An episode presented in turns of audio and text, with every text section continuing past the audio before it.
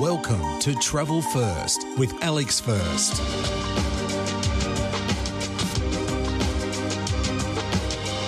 After a wholesome and tasty hot and cold buffet breakfast at the delightful Art Deco boutique hotel Lilla Roberts, which included a vitamin C boost courtesy of a sea buckthorn shot, my wife and I were met by a most friendly guide, Heidi Johansson. She spent the next three hours with us, introducing us to the delights of Finnish craft, architecture and design. We found it inspiring. First up, we caught up with a fish artist by the name of Lisa Sami. When I say fish artist, she's the daughter of a fisherman and twenty years ago became the first person in Finland to make products from fish skin. Typically, she uses a fish called burbot because its scales are small, and she tells me burbot is also good for soup. She also works with salmon, cod and eel. In any event, she tans the skin and it then looks and feels like leather.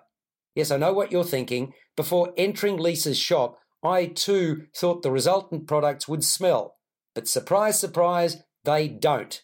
Nevertheless, there's a lot of manual labour involved in crafting everything from belts and wallets to key holders, hats, bags and ties, and more besides. Lisa also combines her fish leather creations with leather from reindeer and moose. She has some really nice pieces that are well worth checking out at a shop called Galatea, G A L A T E I A. As I've already mentioned, one of Heidi's foci was original Finnish design. When we visited Rovaniemi, I spoke with awe about the work of Finland's most famous designer, Alvar Aalto.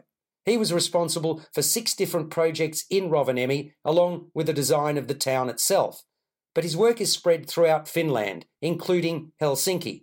He was keen to liberate the materials he worked with from what he called their geometric prison. When you see his beautiful and utilitarian designs, many crafted from light timber, you can see how he single-handedly changed the design world and left an everlasting legacy. He worked extensively with wood and glass, and even though he's passed away, he lives on through a store called Artek, A R T E K, which he founded with his wife and two others in nineteen thirty-five, and another that stocks his glass creations. That's called Itala, I I T T A L A. We also entered another shop, this one called Aarikka, A A R I K K A. That started with a concept of a wooden button, and now that mother's legacy has been passed on to her daughter. Aarikka stocks all sorts of wooden creations. A sheep made of various coloured wooden balls, looking a bit like Smarties, only round, took my fancy. Heidi pointed out a number of Helsinki's most noteworthy architecturally designed buildings, many Art Nouveau in style, but then stopped us in our tracks when she spoke about the large Ferris wheel that sits alongside the Alice Seapool. That's the one we visited last night. I've mentioned before how much the Finns like their saunas. No, like is too weak a descriptor. Love their saunas. Basically, they can't do without them. How's this then for an off-the-wall idea? They've even built a sauna into one of the compartments of the large Ferris wheel I just spoke about. I kid you not. Amazing. You're listening to Travel First with Alex First. A very special part of Helsinki is Senate Square, which was designed by an architect called Carl Ludwig Engel, on the say-so of the Russians who used to rule Finland.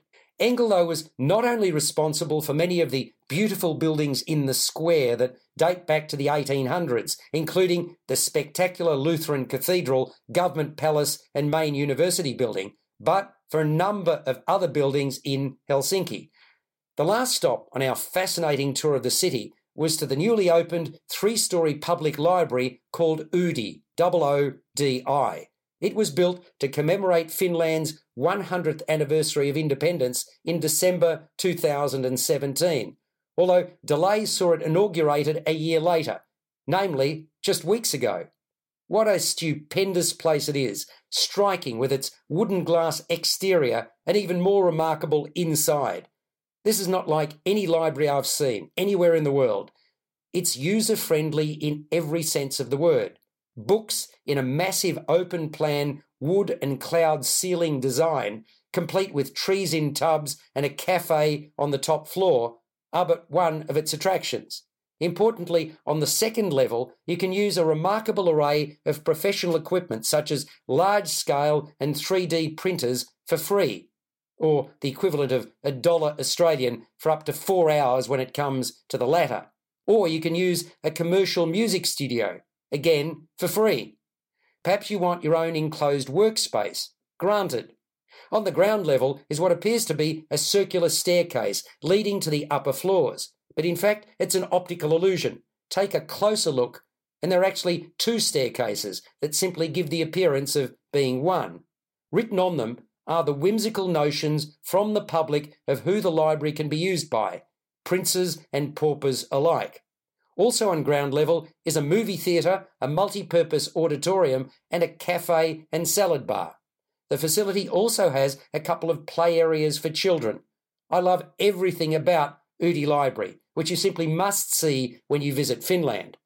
Heidi has really energised us and given us a most engaging and colourful introduction to the wonderful city that is Helsinki.